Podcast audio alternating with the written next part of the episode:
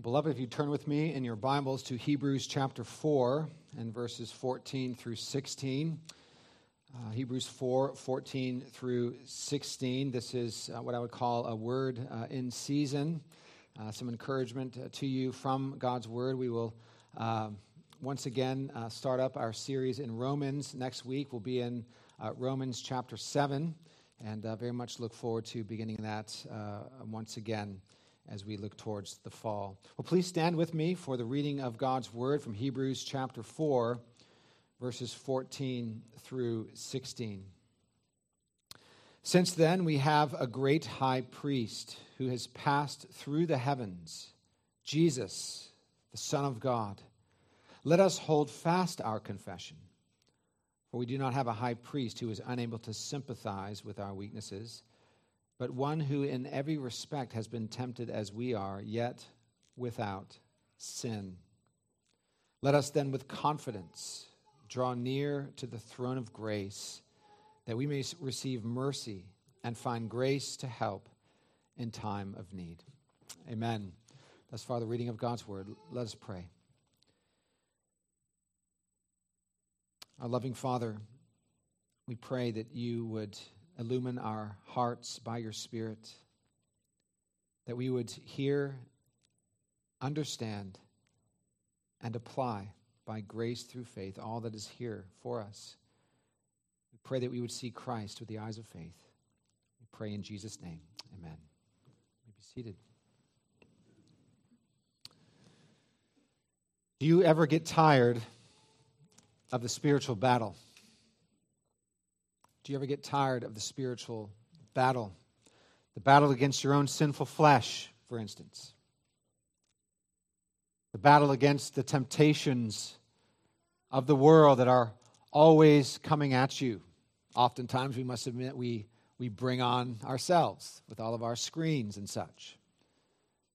But do you get weary battling all the temptations that are coming to you, all of the hostility that you might be experiencing amongst family or friends or coworkers or fellow students who do not care for your Christianity? Do you get tired of the battle against apathy or cultural accommodation? If so, you are not like every other Christian. You are not unlike the believers I was with last week in the UK, for instance. They are just a bit farther along than we are as it concerns their culture. We still, at least here in the South, have a kind of Christian facade. There's still something in the culture of, of Christianity, but it is, it is it's small and it's waning quickly.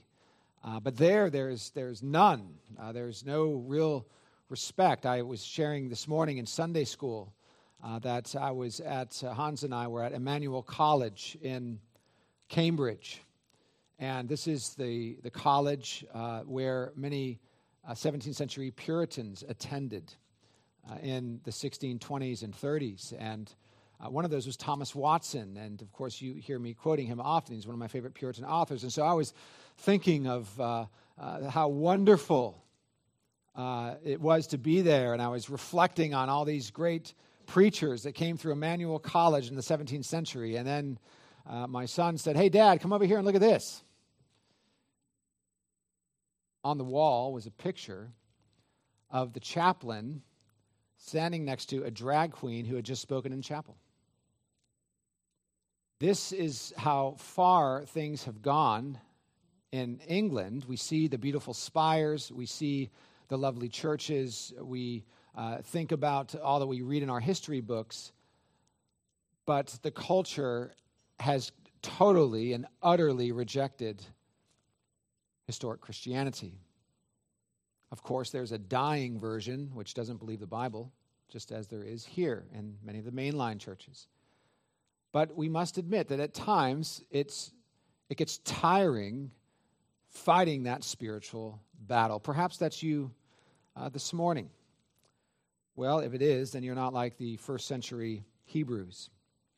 The epistle to the Hebrews was originally written to a persecuted first century church who are tempted to give up the spiritual fight, to quit the race, to let go of their confession. Many of you have been in races where you are so tempted to quit for whatever reason. Maybe it was a, a side ache, or maybe you weren't feeling well that day, or maybe you were just tired and you thought, why am I doing this? And so you, you are tempted to stop. And sometimes we, we feel this way in our Christian lives. We're tired of fighting against sin and worn out by the spiritual battles. Is that you this morning? Perhaps you feel worn down by besetting sin, patterns of sin in your life that you've been fighting against but seem to have no victory over for whatever reason. Maybe it's you're tired because of personal loss, loneliness, confusion, perhaps the present social upheavals, all that's taking place in our world, in the government, and in other countries, and it's, it's, it's, it's discouraged you. You're fearful. Well, maybe you've been tempted to think that there's something better than Christ out there. Well, the writer reminds his first century readers this morning and reminds us that there's nothing better than Jesus. Jesus Christ provides us with all that we need in this life and also in the life to come. In the early chapters of Hebrews, the inspired writer demonstrates that Jesus is better than the angels. Indeed, he is the eternal Son of God.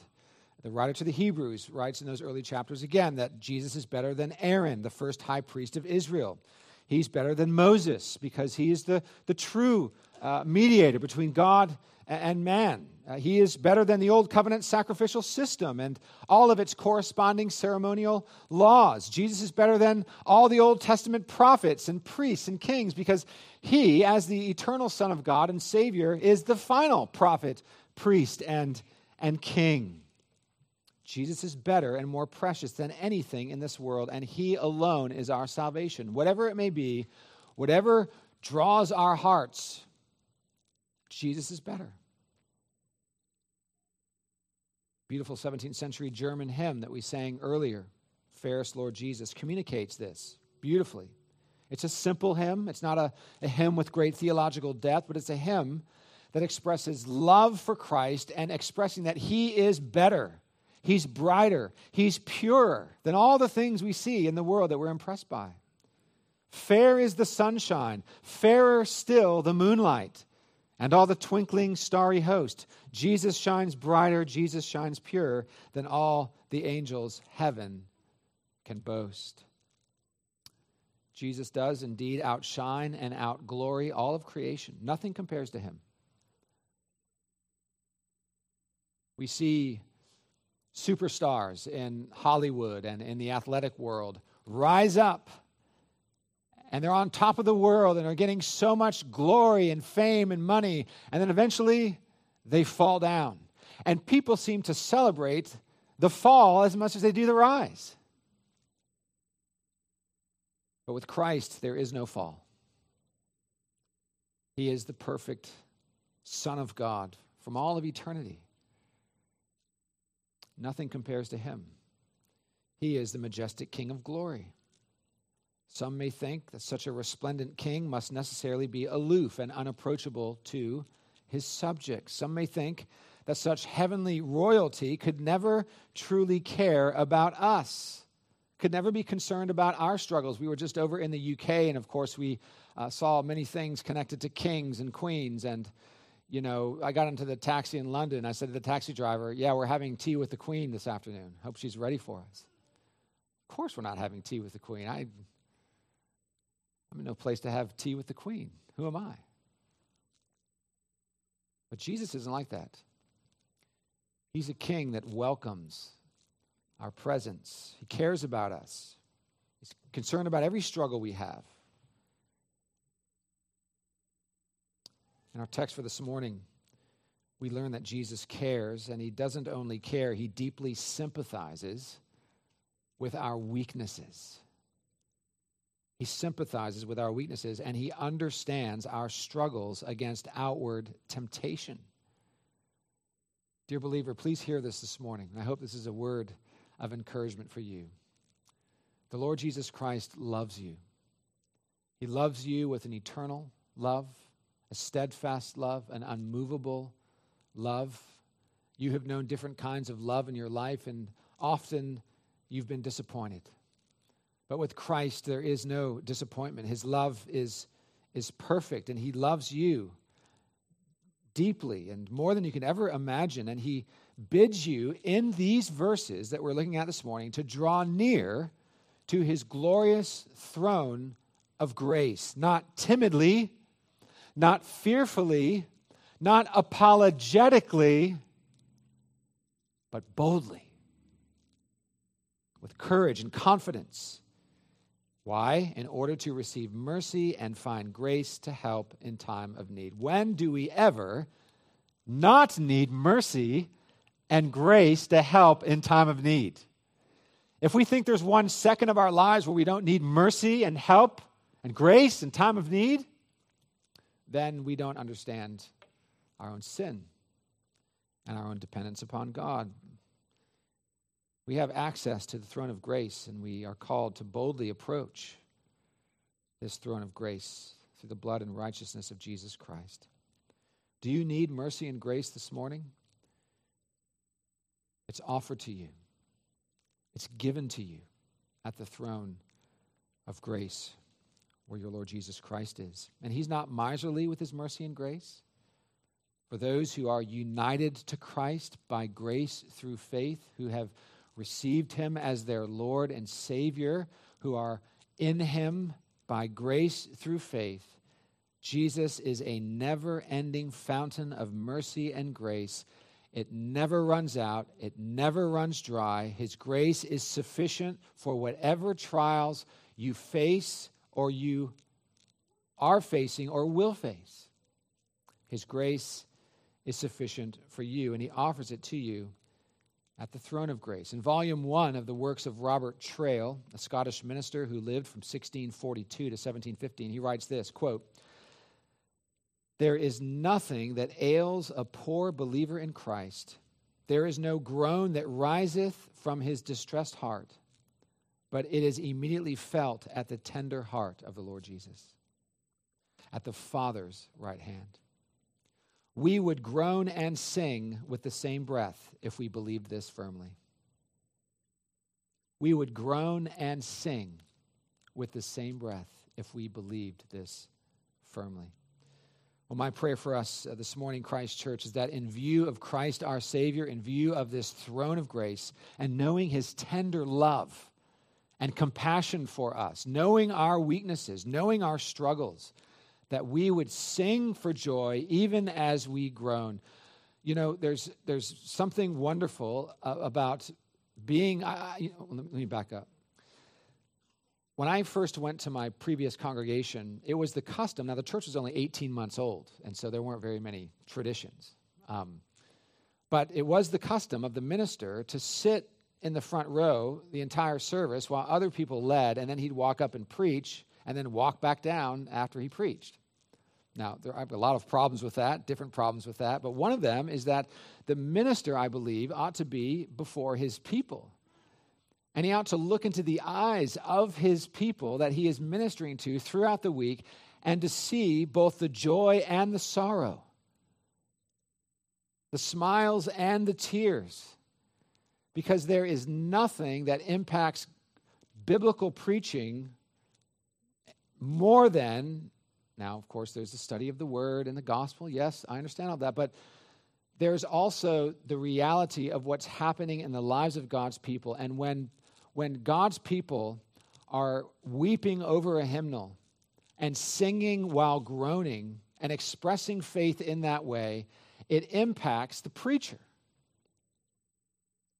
To know that it's not my job to come up here and do a song and dance, but to minister God's promises to you and to encourage you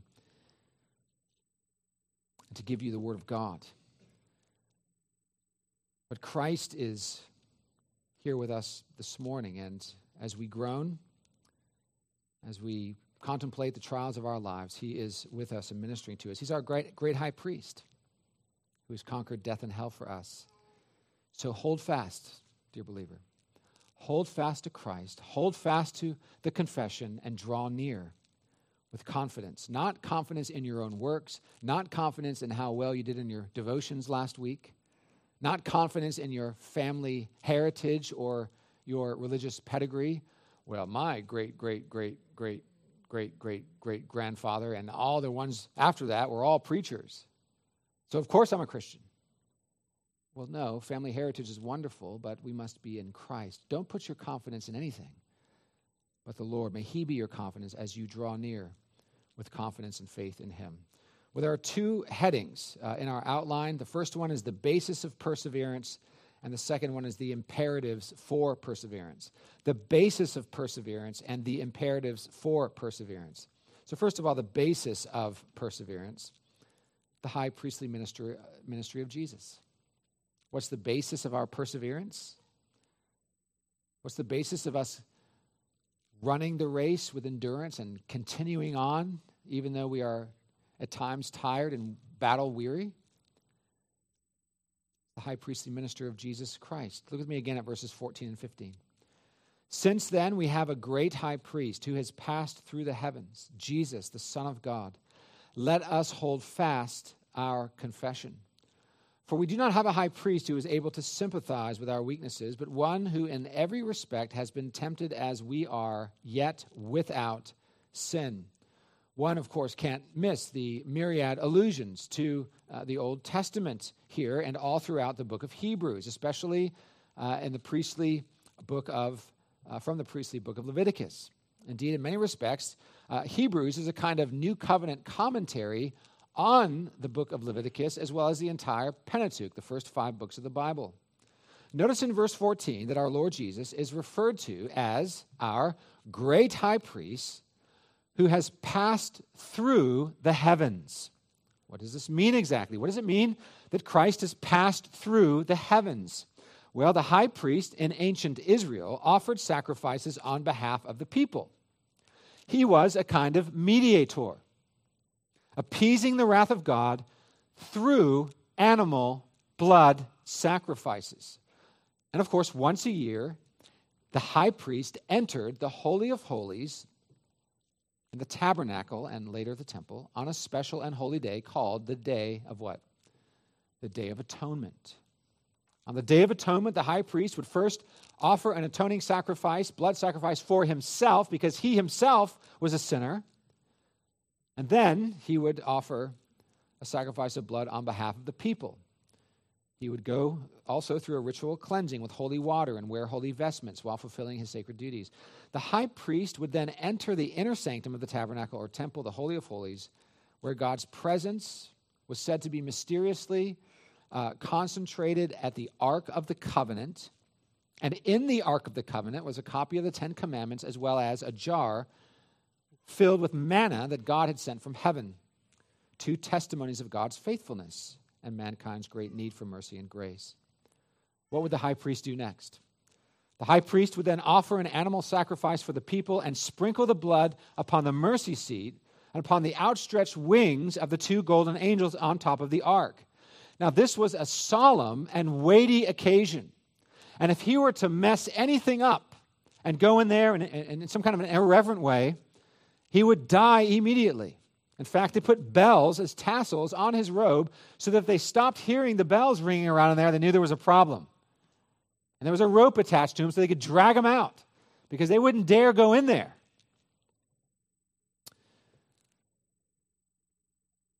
We have this solemn and weighty occasion as God's wrath was propitiated or appeased or turned away from the people of Israel through the shedding of blood.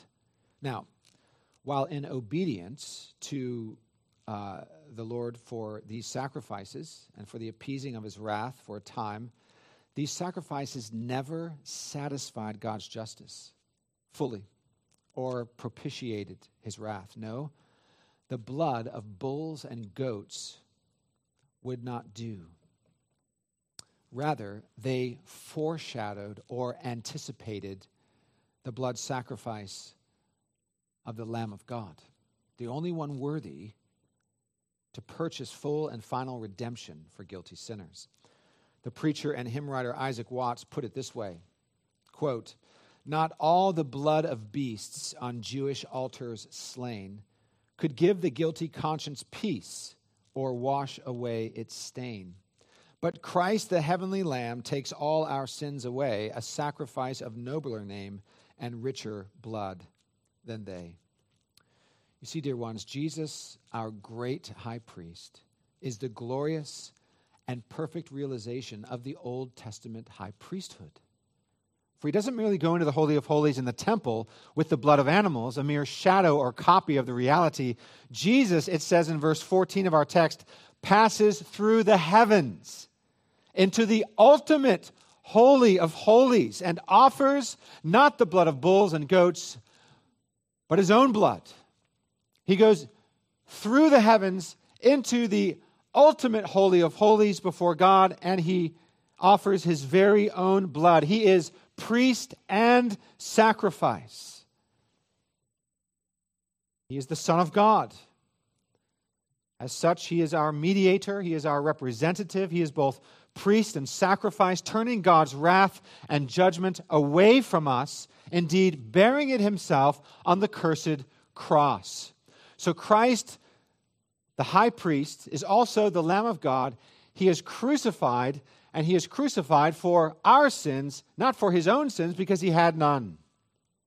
He was without sin, thus becoming the perfect atoning sacrifice for our sins. Look with me in your Bibles at Hebrews chapter 9. At Hebrews chapter 9. We have a wonderful summary of these ideas in Hebrews chapter 9, beginning in verse 1. This idea of the, the foreshadowing of these things in the earthly temple and in the reality in heaven and the ultimate holy of holies.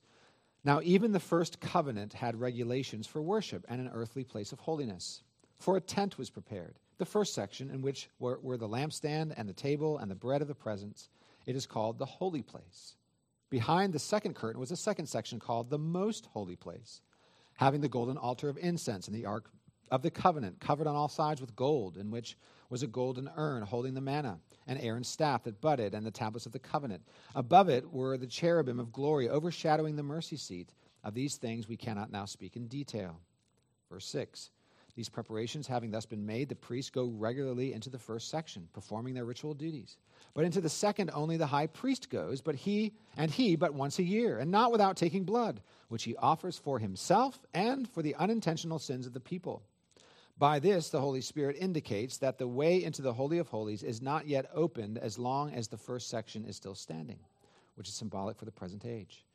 According to this arrangement, gifts and sacrifices are offered that cannot perfect the conscience of the worshiper, but deal only with food and drink and various washings, regulations for the body imposed until the time of Reformation.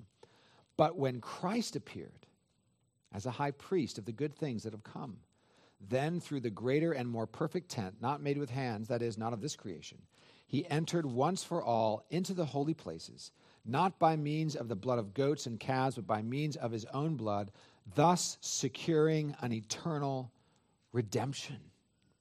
He secured an eternal redemption. This, of course, reminds us that God's covenant of redemption took place before time when he purposed our redemption, and Christ accomplished that redemption, and he went before God having accomplished it. And he secured that eternal redemption for us. Now look with me at Hebrews 9 23 through 28. Thus, it was necessary for the copies of the heavenly things to be purified with these rites, but the heavenly things themselves with better sacrifices than these. For Christ has entered not into holy places made with hands, which are copies of the true things, but into heaven itself, now to appear in the presence of God on our behalf. Nor was it to offer himself repeatedly as the high priest enters the holy places every year with blood not his own for then he would have had to suffer repeatedly since the foundation of the world. But as it is, he has appeared once for all at the end of the ages to put away sin by the sacrifice of himself. And just as it is appointed for man once to die, and after that comes judgment, so Christ, having been offered once to bear the sins of many, will appear a second time, not to deal with sin, but to save those who are eagerly waiting for him. Christ is that perfect high priest He doesn't have to sacrifice himself over and over and over again because there's that once for all sacrifice of himself, which has been accepted by God. And he's there on your behalf. The hymn writer said it well when he said, Our names are written in his wounds. Think of that. Your name written in the wounds of Christ, who is at the right hand of God and represents you. He shed his blood for you, a once and for all sacrifice that was accepted by God the Father. And if you are in him, you have been accepted.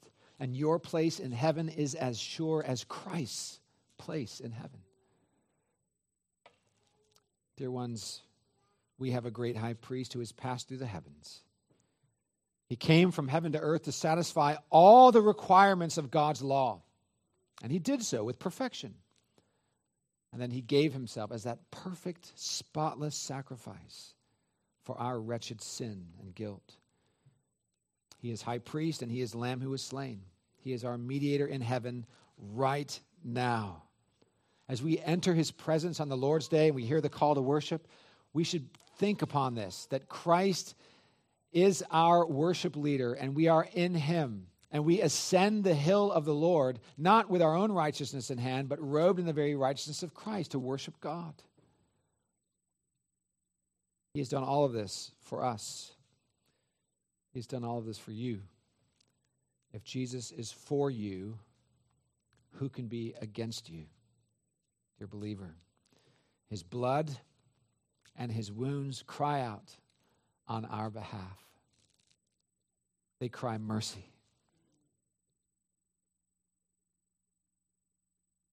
They cry mercy every time you sin. The wounds of Christ the blood of Christ, cry out mercy, grace, forgiveness. They cry grace, mercy, and forgiveness for the sinner.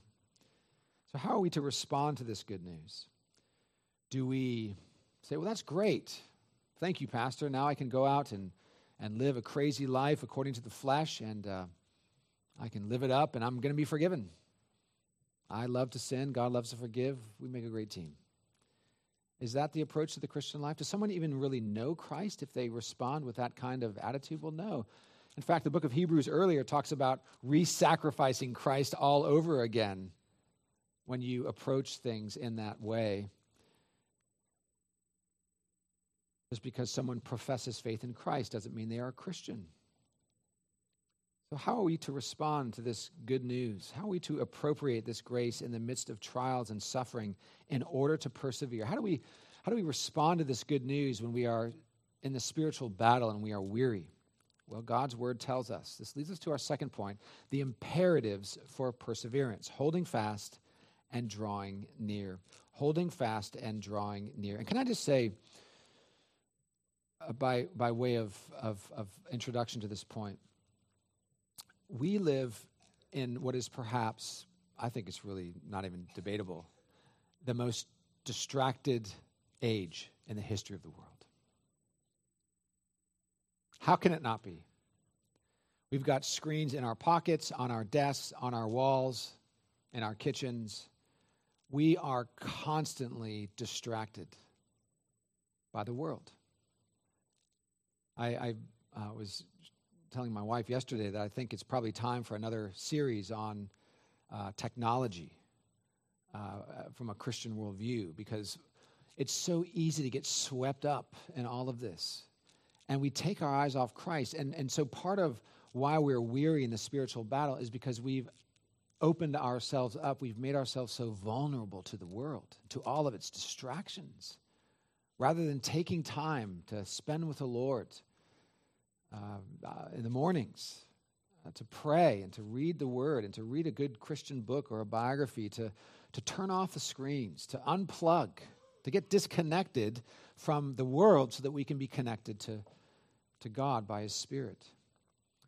But these imperatives for perseverance are important. Holding fast and drawing near. These are the two imperatives holding fast and drawing near. Look with me again at our text. It says, to hold fast our confession. And then in verse 16, we are exhorted with confidence to draw near to the throne of grace, that we may receive mercy and find grace to help in time of need. First of all, hold fast our confession. The confession referred to here is not simply uh, the individual's profession of faith, a kind of personal testimony. No, this confession, holding fast to our confession, actually uh, refers to doctrine. It refers to what we believe, to the sound teaching that constitutes historic biblical Christianity and true discipleship. I believe it's one of the greatest needs for uh, the modern church today is to be grounded in sound doctrine that we would know what we believe and why we believe it so we wouldn't be so easily led astray by the arguments of Darwinians and the, the arguments of, of the world that seek to, to draw us away from our Christian convictions. Remember, these first century believers, these Hebrews, were tempted to forsake the true doctrine of the gospel and to go back to the ceremonial law because that was safer for them to do so. But the writer to the Hebrews reminds them of the superiority of Christ, their great high priest, and what he accomplished on their behalf.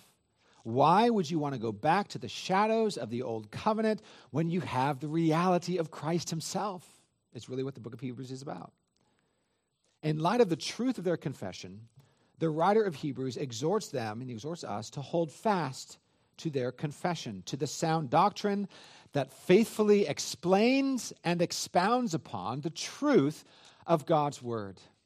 You know, I was uh, really sort of overwhelmed uh, when I was spending time with God last week. I, I forget where it was exactly, but I was kind of overwhelmed with this sense of what a blessing it is to be able to open the Bible and to have objective truth in front of me when there's so much confusion, so many lies in the world. I can open up my, my Bible and there is the truth by which I can be comforted and taught as a child of God. What a comfort and blessing that is. Of course, as with Christians throughout the centuries, we hold to creeds and confessions that faithfully summarize the truth of Scripture. And so when it, when it says to hold fast your confession, which we know is sound doctrine, uh, it's not uh, uh, wrong to think of our own confessions of faith that we have, which are summaries of, of faithful Orthodox doctrine. As Reformed and confessional Presbyterians, we hold, of course, the Westminster Confession of Faith and the larger and shorter catechisms. Faithful expressions and summaries of historic biblical Christianity. Indeed, these confessions and catechisms are gold mines of God's truth, helping us to get our heads around the truth of Scripture and to help us stave off false doctrine. Beloved, we need to familiarize ourselves with these Reformed confessions and teach them to our children. The winds and waves of our culture are quickly eroding the shores of orthodoxy, not least in the sexual revolution that is an attack on God as creator and king. The pressures are great. The pressures are great upon you, dear believer. But they were great on the early church as well. In fact, even more so because their lives were under pressure of being lost. But we are to, to hold fast our confession. We are exhorted here to hold fast our confession. John Owen, uh, in his magisterial commentary on Hebrews, he states, quote, "It is our duty in the midst of all opposition to hold our profession firm and steadfast to the end." It is our duty in the midst of all opposition to hold our profession firm and steadfast to the end. Members of Christ Church, all who are gathered here today who profess the name of Christ, you are called to hold fast your confession. That's an imperative regarding your perseverance in the faith. The growing pressure to relinquish your faith and your belief. You must stand firm. You must hold fast to the truth that there is only one God and not many you must hold fast to the truth about Christ and what he's done to save sinners. You must hold fast to the truth about creation and marriage and gender and sexuality and worship and the mission of the church and a whole host of other things. Hold fast to your confession until the end. For you, dear one, have a great high priest, the blessed Son of God. You know, one of the wonderful things about being over in ancient cities in Europe is all of the wonderful church history. It's a it's history from a bygone era. Sadly, there are few these days who would appreciate uh, this history from uh, a, a, view of piety, but there are a lot of wonderful stories um, that are all around um, that the architecture and the history speaks. Uh, one um, episode from church history uh, comes from Polycarp, who is the bishop of Smyrna from 160 AD. 160 AD. He was under great persecution, and as an old man, he was brought into an arena. And a proconsul urged him and said, Swear, reproach Christ, and I will set you free. He responded, 86 years have I served him, and he has done me no wrong. How can I blaspheme my king and my Savior? I have wild animals here, the proconsul said. I will throw you to them if you do not repent. Call them, Polycarp replied. It is unthinkable for me to repent from what is good to turn to what is evil. I will be glad, though, to be changed from evil to righteousness. If you despise the animals, I will have you burned. You threaten me with fire, which burns for an hour and is then extinguished. But you know nothing of the fire of the coming judgment and eternal punishment reserved for the ungodly. Why are you waiting? Bring on whatever you want. That is the antiquated form of bring it on. Feed me to the animals. Burn me at the stake. I will not recant. I will hold fast the confession, no matter what you threaten me with. Polycarp was indeed burned at the stake and entered into the presence of his beloved Savior. It was the same story for Ridley and Latimer and Cranmer in 1555 when Mary Tudor, Bloody Mary, burned them at the stake. There's a memorial there in Oxford that's dedicated to that. They stood firm until the end. Secondly, we are called to draw near to the throne of grace. What does this mean? To draw near to the throne of grace. It means to pray. It means to pray. It means to pour out our souls to Him. Uh, this is not the kind of prayer that we often find ourselves praying, Lord, bless this person, bless that person, help this person, help that person, amen.